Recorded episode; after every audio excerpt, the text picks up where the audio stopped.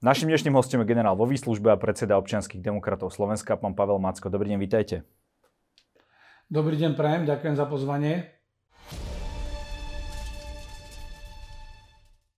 Pán Macko, včera sme dostali šokujúcu správu, že rakety dopadli aj na polské územie. Schválne nehovorím, že či ukrajinské alebo ruské, lebo prebieha vyšetrovanie a zabili dvoch polských civilistov. Je toto nejaký ďalší zásadný moment eh, v rusko-ukrajinskej vojne? Tak je to vážny incident. Eh, podľa všetkých tých informácií, ktoré máme dostupné, eh, nie je tam zámer ani z jednej, ani z druhej strany. Došlo k bezpečnostnému incidentu, nenazval by som to útokom, ale v každom prípade na polské územie dopadol projektil v dôsledku konfliktu, ktorý vedie Rusko na Ukrajine a zabil dokonca dvoch občanov Polskej republiky. Je to mimoriadne vážna vec, Poliaci preto aj zvolali svoju vlastnú bezpečnostnú radu, e, konzultujú so svojimi spojencami. E, z čisto technického hľadiska je to narušenie vzdušného priestoru a je to zásah na území Polskej republiky, ale nedá sa tu preukázať, že by to bolo nejaký nepriateľský akt, ktorý by bol dopredu plánovaný alebo e, čo, ktorý by bol nejakým spôsobom zameraný tak, že chcel niekto zničiť polský cieľ a vyvolať tak nejakú odvetu. Skôr ide o bezpečnostný incident, ktorý je dôsledkom súhry nešťastných náhod, ale bez ohľadu na to, či sa potvrdí, že to je ukrajinská raketa protivzdušnej obrany alebo je to niečo iné, je treba povedať, že jednoznačne tento incident vznikol ako dôsledok masívneho útoku ruských síl raketovými prostriedkami na celé územie Ukrajiny. Ukrajinci majú právo a povinnosť brániť svoj vzdušný priestor, brániť svoje mesta, brániť svoje e, objekty kritickej infraštruktúry a ak sa pritom aj niečo stalo a došlo k pádu takéhoto projektilu na polské územie, na blízko tej polsko-ukrajinskej hranice, v každom prípade je to dôsledok ruského vedenia operácií na ukrajinskom území. Rusi sú povinní viesť operácie tak, aby neohrozovali tie okolité krajiny, nehovoriac o tom, že samotná vojenská agresia Ruska na Ukrajine je nelegitímna, ale ak aj vedú vojenskú operáciu, tak ju nesmia viesť takým spôsobom, ako to predvádzajú. My sme videli pred pár týždňami, že prestrelovali strelami s plochou dráhou letu e, územie Moldavska a zasahovali ciele v západnej Ukrajine. Mohlo sa stať to isté, mohla zlyhať aj tá strela s plochou dráhou letu, mohla zasiahnuť napríklad hlavné mesto Moldavska alebo proste nejakú obývanú oblasť v Moldavsku. Je to niečo, čo je absolútne neakceptovateľné. Rusko je zodpovedné za tento spôsob vedenia vojny a tým pádom je zodpovedné za akúkoľvek eskaláciu. Na druhej strane takéto udalosti si vyžadujú rozvážnu reakciu, ale zároveň tá reakcia musí byť aj dostatočne rozhodná. O tom sa ešte porozprávame. Polsko malo v tomto prípade aktivovať článok 4 NATO. O čom je tento článok?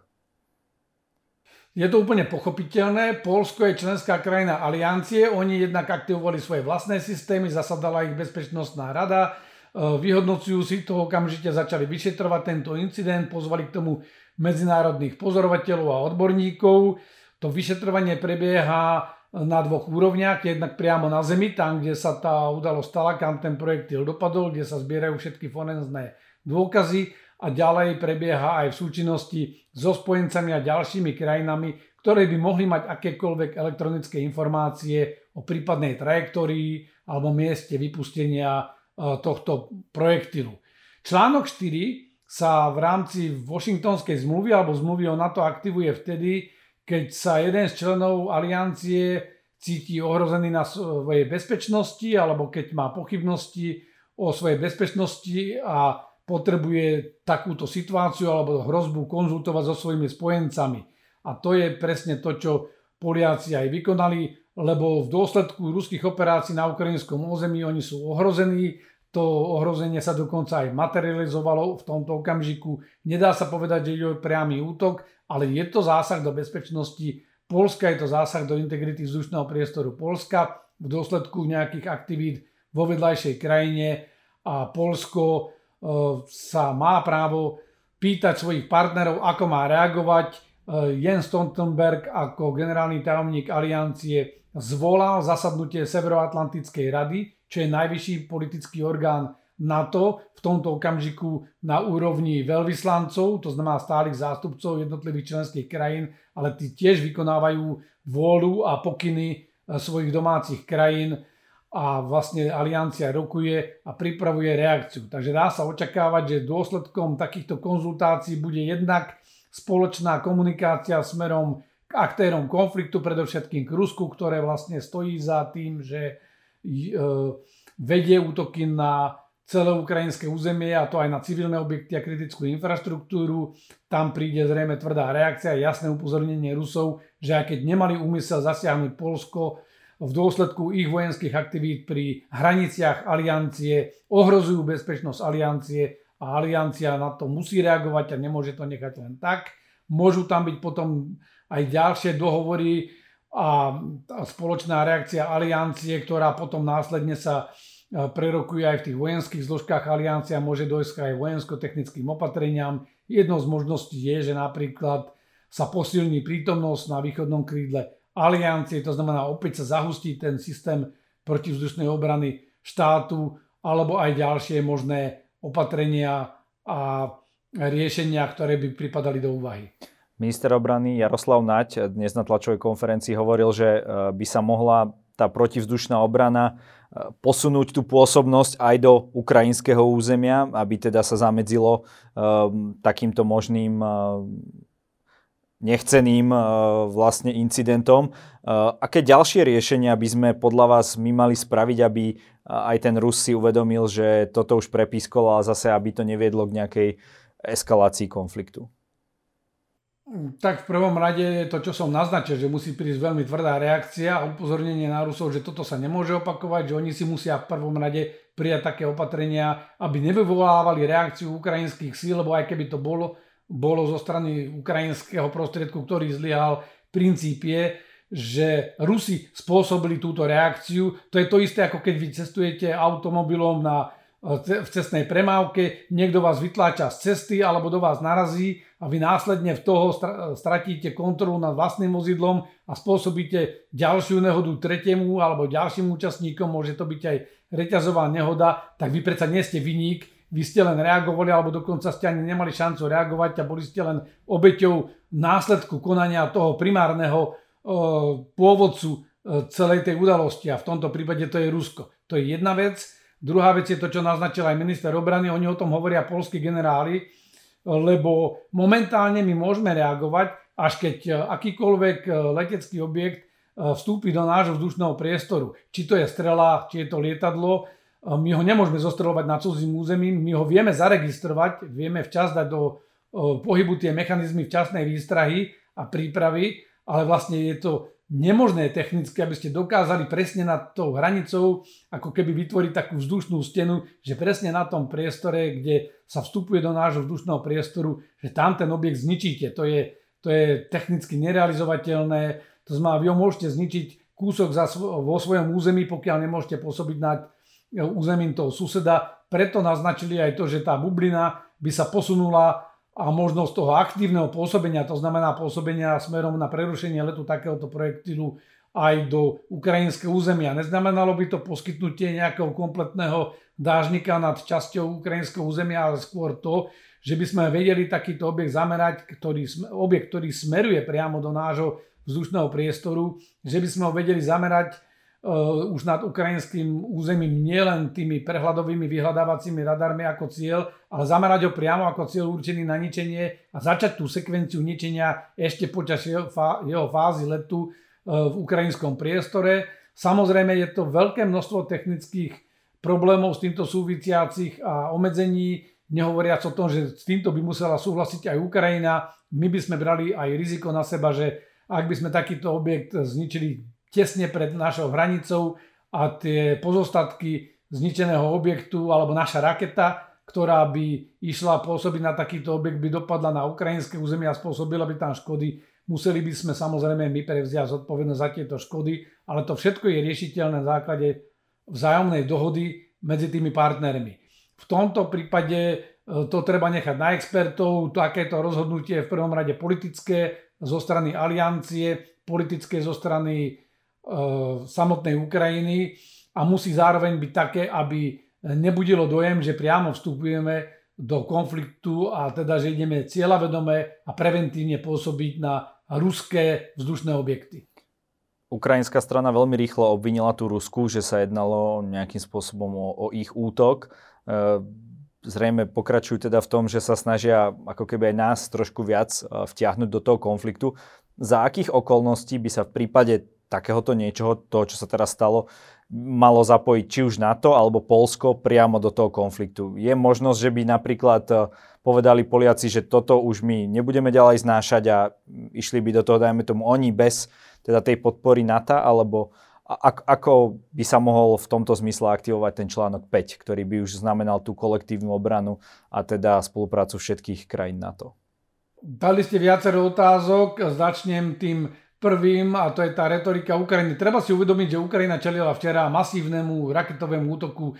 Leteli na nich v jednom okamžiku salvovo desiatky rakiet. Ten dôvod je jasný. Takýto spôsob pôsobenia má e, zasítiť ten systém protivzdušnej obrany, ktorý nie je 100% je vôbec zázrak, že Ukrajinci ešte 9 mesiacov po začiatku vojny stále majú proti, fu, relatívne fungujúci protivzdušný systém, preto Rusi nestrelajú jednotlivé rakety, lebo tie by im Ukrajinci zrejme vedeli účinnejšie likvidovať, lebo majú možnosť viacero opakovaných reakcií na ten istý objekt. E, preto vykonávajú všetky tieto údery, sú masívne údery, ktoré sú prakticky súbežne odpalované viaceré ciele, pardon, viaceré rakety, na určené ciele a vlastne prehlcujú ako keby ten ukrajinský systém. Ukrajinci boli v reakčnom móde, musia na to reagovať a pri takejto reakcii môže dojsť aj zlyhaniam, nehovoriac o tom, že používajú aj staršie systémy, nemajú inú možnosť výberu, musia používať aj tie rakety, ktoré sú možno už aj podobe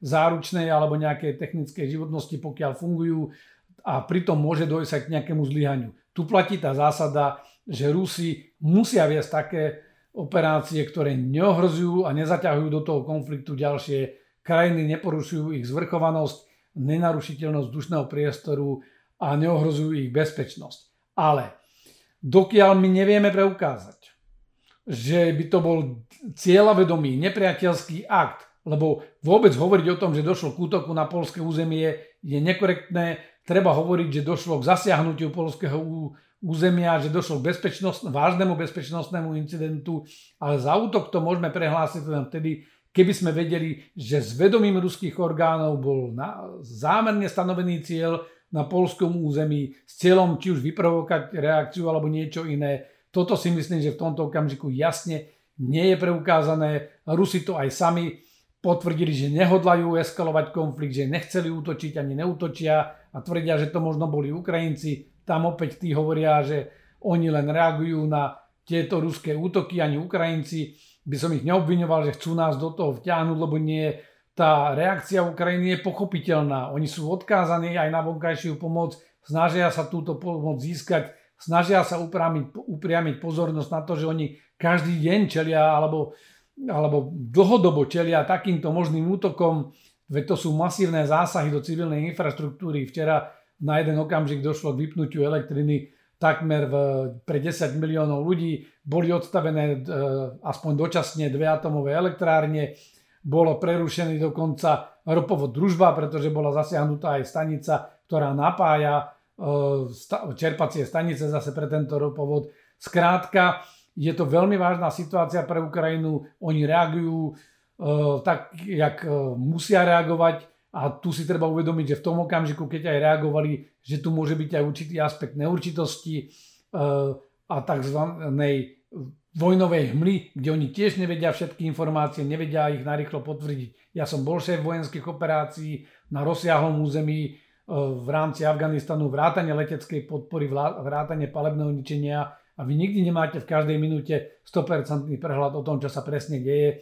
Vychádzate z nejakých odhadov, z nejakých hlásení a z nejakého kontextu. A ten kontext bol, bol to masívny raketový útok na Ukrajinu. E, pokiaľ by sa malo hovoriť o nejakej ďalšej eskalácii, tak v prvom rade by to bolo na mieste až vtedy, keby sa jednoznačne bez akýchkoľvek pochybností podarilo preukázať, že to bol nepriateľský akt, že to bola zámerná aktivita, tak vtedy by mohlo dojsť teoreticky najprv k vlastným e, silám, použitiu vlastných síl a prostriedkov na odvrátenie takéhoto nebezpečenstva a súbežne s tým by Polsko mohlo požiadať alebo ktorýkoľvek iný člen NATO, ktorý by bol zasiahnutý alebo by sa cítil priamo ohrozený, by mohol požiadať aj o aktiváciu článku 5. Chcem tým povedať, že medzi takýmto incidentom a aktiváciou článku 5 a potom aj otvorenou vojenskou reakciou je veľmi veľa stupňov ešte e,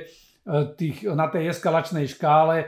Nestrašme ľudí tým, že okamžite e, pri takomto incidente musí dojsť k nejakému vojenskému stretu, lebo tá prvá možná reakcia je posilnenie prostriedkov protivzdušnej obrany bezprostredne na hraniciach, e, rozmiestnenie aj takých prostriedkov včasnej výstrahy, ktoré vidia ďalej do hĺbky, ukrajinského územia, potom je to možné eh, pôsobenie aj už nad ukrajinským územím, ten začiatok ničenia, že by začínal vlastne už ako keby nad ukrajinským územím. Potom je to možnosť dodať aktívne prostriedky ochrany Ukrajincom a až potom pripadajú do úvahy možnosti také, že by tam dochádzalo k nejakej priamej angažovanosti. Ale to by predpokladalo celý reťazec takých priamých útokov na naše územie, ktoré by boli nepopierateľne a nespochybniteľne atribuovateľné Rusom a ešte aj v takom zmysle, že to nebolo len milné zadanie koordinát cieľa, ktoré by sa mohli nachádzať aj na, na území členskej krajiny aliancie, ale že naozaj, že by to bol vedomý akt. To znamená, tu treba zachovať tú rozvahu, ako som to naznačil. Na druhej strane Treba ale zachovať aj rozhodnosť a to je ten jasný odkaz, že aliancia bude posilňovať svoju bezpečnosť, nebude sa nečine prizerať. No a samozrejme sekundárny dôsledok môže byť, že naopak e, spojenci posilnia svoju podporu Ukrajincom, že im dajú aj sofistikovanejšie prostriedky, aby sa dokázali účinnejšie brániť takéto agresii. Videli sme, že Rusi eh, minulý týždeň opustili územie jedného z najväčších miest, ktoré dobili vlastne jediné veľké mesto, Kherson.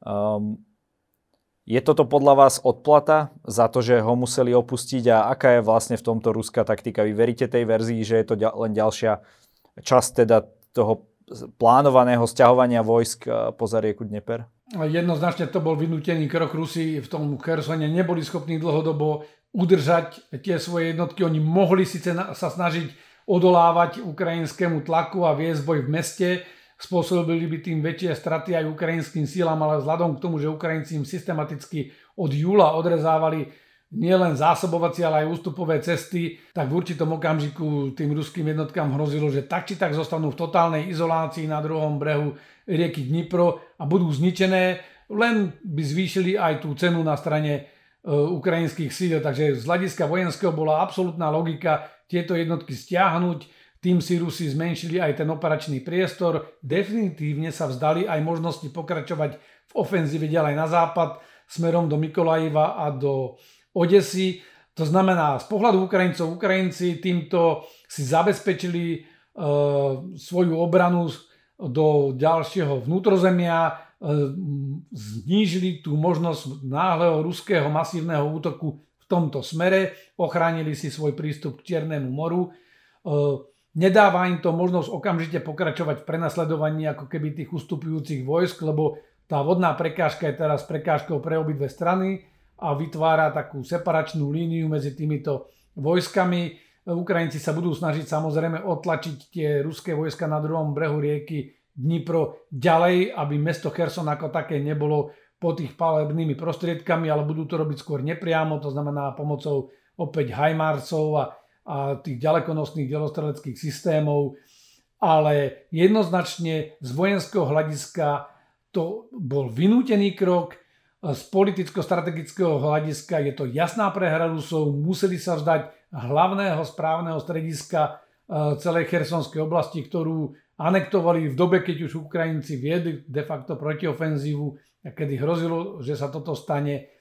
A to, čo sa teraz deje, je len pokračovanie tých zúfalých útokov Rusov na infraštruktúru snahe vymrznúť, vyhľadovať, ponechať v tme e, a v neistote ukrajinské obyvateľstvo, zlomiť vôľu Ukrajincov sa brániť, prípadne vyvolať aj ďalšiu vlnu utečencov vzhľadom na blížiacu sa zimu skomplikovať tým pádom život aj západným susedom Ukrajiny, znechutiť aj populácie v týchto západných krajinách z toho pokračovania konfliktu a týmto sa pokúsiť zastaviť podporu Ukrajine a dosiahnuť ako keby zvrat v tom konflikte, lebo Rusi momentálne na samotnom bojisku ani po vykonanej mobilizácii nemajú dostatok síl na to, aby dokázali zabezpečiť zásadný vojenský zvrat priamo na boisku, preto idú takýmto nepriamým spôsobom, ktorý ďaleko za hranicou aj akceptovateľnosti a za hranicou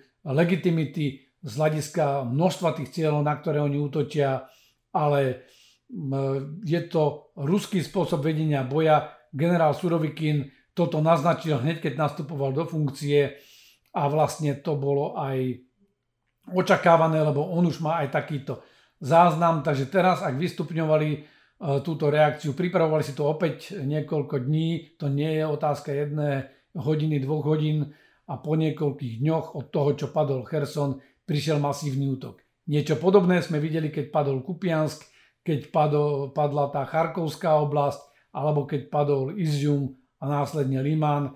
Toto je jediná možnosť, kde Rusi majú stále výhodu, majú prostriedky, ktorými dokážu zasiahnuť Ukrajinu do hĺbky jej územia, majú strely s plochou dráhou letu, ktoré majú dostrel až 2000 km. Aj keď sa im zásoby stenšujú, stále vedia udrieť na celé územie Ukrajiny a robia to takým spôsobom, že ohrozujú aj okolité krajiny, už som to spomínal, Moldavsko, v tomto prípade došlo aj k ohrozeniu a priamému zásahu e, polského územia a znovu zopakujem, je úplne jedno, že či to bolo e, raketou, ktorú v tej reakcii na masívny raketový útok odpálili Ukrajinci, alebo či to bolo ruským projektilom. Skrátka, všetko je to nejaký reťazec udalostí spôsobený ruským masívnym útokom. V tomto budú bohužiaľ Rusi pokračovať. Videli sme, že Lavrov opustil rokovanie G20 tesne pred týmito útokmi. Dá sa predpokladať, že bol o nich informovaný a odišiel skorej, aby nemusel čeliť veľmi nepríjemným otázkam s vyšným 19. partnerom z G20. Áno, o taktikách tohto ruského generála sme už počuli v, napríklad v sírskom Alepe, kde by tí civilisti teda mohli rozprávať. Každopádne, aký očakávate vývoj cez zimu? Zamrzne ten konflikt tak, ako zamrzne pôda, alebo očakávate nejaké postupy či už jednej alebo druhej strany.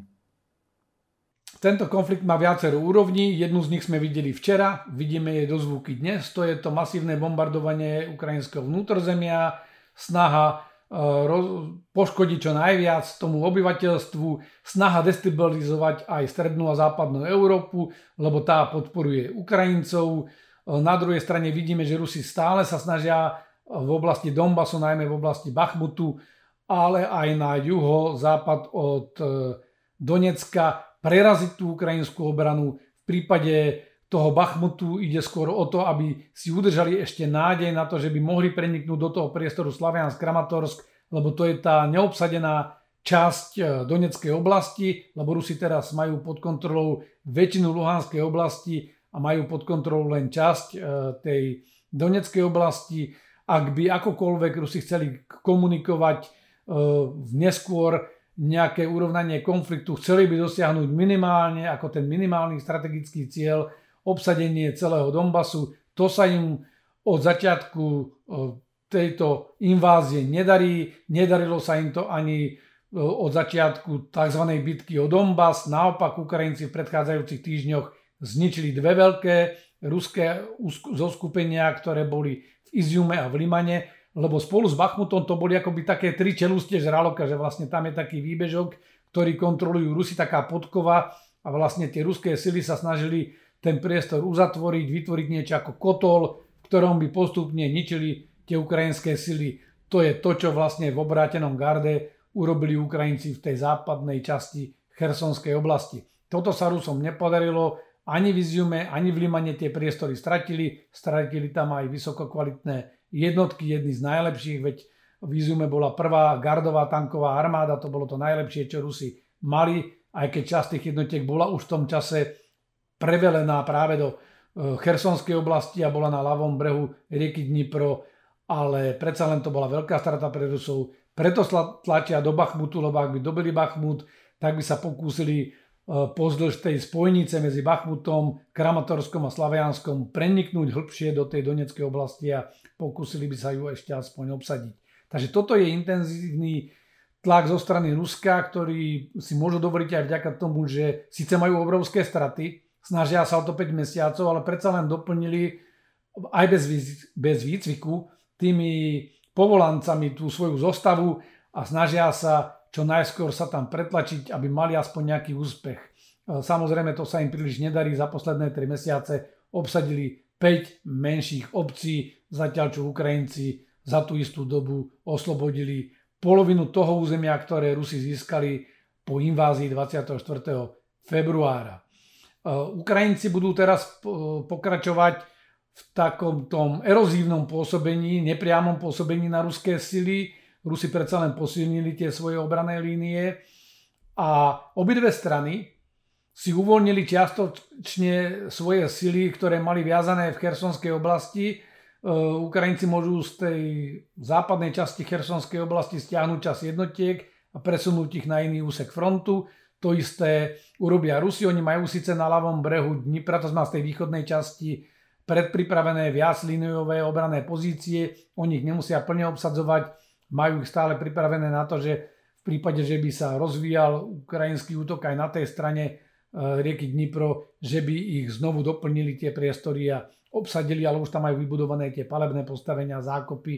A teraz sa budú jedna aj druhá strana e, snažiť nájsť nejaké slabé miesto v zostave toho protivníka, aby zvrátili priebeh toho konfliktu pre Ukrajincov. E, pripadá do úvahy Opäť takéto pôsobenie je útoky na e, samotnú miesta velenia, na centra logistiky, na logistické zásobovacie trasy, lebo to výrazne oslabuje e, Rusov. Ukrajinci vedú takýto nepriamy boj, je to taktika toho papierovo slabšieho súpera a práve takýmto pôsobením vyrovnávajú tie sily na boisku. Naviac sme už v sezóne Rasputice, ten terén začína byť vo veľkej časti toho priestoru rozbahnený, takže aj preto je to pre Ukrajincov výhodnejšie takýmto spôsobom pôsobiť. Neznamená to, že ani v tomto období nebudú žiadne ofenzívnejšie útoky. Konec koncov Rusi sa v Pavlívke a v tom Vuhledari, čo je juhozápadne od Donecka, snažili preniknúť do hĺbky toho ukrajinského územia z jednoduchého dôvodu. Je to príliš blízko ukrajinským palebným postaveniam delostrelectva k železnici, ktorou Rusi zásobujú pozdĺž toho primorského pásu svoje vojska v Chersonskej oblasti, v tej západnej časti Záporovskej oblasti a na Krym. Vieme dobre, že Krymský most je stále poškodený, má len obmedzenú priepustnosť a je to logistická komplikácia pre ruské sily. No a tým, že Ukrajinci môžu ostreľovať aj tú železničnú trať, tak Rusi sa snažia minimálne ich otlačiť tak, aby mali aspoň tú železničnú trať e, v relatívnom bezpečí. Na druhej strane Ukrajinci sa snažia si pripraviť podmienky na možný útok a prienik do Luhanskej oblasti. Pre nich e, by bolo výhodné dobiť alebo obísť e, Svatovo zo severu a prebiť sa až do Starobilska, dostať sa akoby za chrbát tých ruských obranných línií. Starobilsky aj veľká opäť dopravná kryžovatka ústí tam a schádza sa tam veľké množstvo významných komunikácií a cez tento priestor, podobne ako predtým cez Kupiansk, e, tečú zásoby aj do e, Doneckej oblasti. Takže keby tento priestor Ukrajinci ovládli, opäť by zhoršili tú flexibilitu ruských síl a ešte viac by im stiažili to možné zásobovanie. A v momente, keď príde, príde tuhá zima, dá sa očakávať, že sa tie boje opäť naplno rozhoria, ten terén bude únosný, samozrejme tie podmienky sú ťažšie, operačné pauzy a tá intenzita bojov bude musieť byť delená na také menšie časové úseky, lebo aj technika, aj ľudia budú viac vyčerpaní v tom chladnom období, ak by došla veľmi tuhá zima, ale samotná technika technicky je konštruovaná na takýto spôsob vedenia boja, e, ten terén bude znovu únosný, takže dá sa očakávať, že tie boje sa znovu rozhoria z pohľadu Ukrajiny je veľmi dôležité eh, udržať to vysoké tempo a tlak na ruské sily. lebo im sa aj teraz darí preto, lebo vlastne nedali Rusom vydýchnuť od toho okamžiku, ako získali iniciatívu, keď ten ruský útok v lete kulminoval. A vlastne Rusi boli aj napriek tomu, že vykonali mobilizáciu nutení hneď tých povolancov dávať rovno do tých svojich preriedených zostáv. E, tam majú tým pádom veľké straty nedokážu sa docvičiť, stmeliť a skonsolidovať a to je voda na mlyn Ukrajincov, takže ani tá početná prevaha, optická početná prevaha Rusov nemusí stačiť. Ukrajinci mobilizovali už pred viac ako 8 mesiacmi, to znamená, tí vojaci už sú vycvičení, kdežto Rusi, pokiaľ budú na nich stále Ukrajinci tlačiť, budú nútení tie nové jednotky e, s veľmi chabým výcvikom a bez akéhokoľvek stmelenia prisúvať e, priamo do tej bojovej línie a tam majú Ukrajinci určite väčšiu šancu uspieť, ako keby Rusom dali niekoľkomesačnú pauzu, oni by si niekde v ruskom tyle sformovali tie jednotky, dovybavili by ich výstrojom a výzbrojou, dokonca by spravili aj väčšie stmelovacie cvičenia a nasunuli by tie jednotky na Ukrajinu a obnovili by svoju ofenzívu. Teraz nesmia Ukrajinci poľaviť, sú si toho vedomí a preto žiadne zmrznutie konfliktu v tomto okamžiku sa očakávať nedá. Samozrejme, jednej aj druhej strane dochádzajú síly a materiálne prostriedky, napriek tomu, že sa intenzívne bojuje, Ukrajinci sú závislí na materiálnych dodávkach e, od svojich podporovateľov, nestačia všetko vyrábať, niektoré veci ani nevedia vyrábať, majú nové prostriedky, napríklad HIMARS, ale potrebujú do nich rakety, do tých delostreleckých systémov potrebujú e, muníciu, lebo oni vyrábali iný kaliber, 152 mm, a majú možno aj v zásobách, ale tie nové prostriedky sú už na NATO štandard 155 mm. Toto všetko Ukrajinci vedia a potrebujú túto zvýšenú podporu. Na druhej strane vidíme, že aj Rusom dochádzajú tieto zásoby, už sú odkázaní do značnej časti na iránske drony. Uvažuje sa dlhšie o, alebo hovorí sa o možnom masívnom nákupe iránskych balistických rakiet Hovorí sa o nákupoch e, materiálu vojenského zo Severnej Kóre. Ani Rusi nemajú schopnosť rýchlo vyrábať a reprodukovať e, svoju bojovú silu na tom boisku. Pán Macko, každý u nás môže na záver odkázať našim divákom to, čo sa mu zna závodne. Nech sa vám páči. Ja by som chcel povedať, že tak ako od samého začiatku konfliktu, právo je na strane Ukrajiny. Rusko vedie nezmyselnú agresiu. Po prvých pár dňoch muselo byť ruskému vedeniu jasné, že Ukrajinu neovládnu, že sa im nevzdá, že ich tam nikto nevíta, že sa bráňa aj civilisti holými rukami. Je našou morálnou povinnosťou Ukrajincom pomôcť. Jednak z pohľadu medzinárodného práva, jednak z pohľadu aj našej vlastnej bezpečnosti. Ukrajinci nič zlé neurobili. Bráňa sa ruskej agresii. Preto aj treba povedať, že akékoľvek mierové riešenie, všetci si želáme mier, keby bol v, okamž- v tomto okamžiku. Ale na mier musia byť dvaja a mier nastane vtedy, keď obidve strany vidia, že to je to najlepšie riešenie pre nich. Momentálne Rusko stále eskaluje tú situáciu, nielenže mobilizovalo, ale aj uh, uh, anektovalo tieto územia, prehlasuje ich za svoje územia, územia ukradnuté pod pásami tankov a a pod e, palbou rakiet to je niečo, čo je absolútne neakceptovateľné. Preto treba odmietnúť aj u nás doma v rámci domácej politiky falošných hráčov, ktorí celú dobu podporovali Rusov a či už priamo alebo nepriamo, ktorí stále hľadajú iných aktérov konfliktu než tí, ktorí skutočne sú a zaujať jasný jednotný postoj.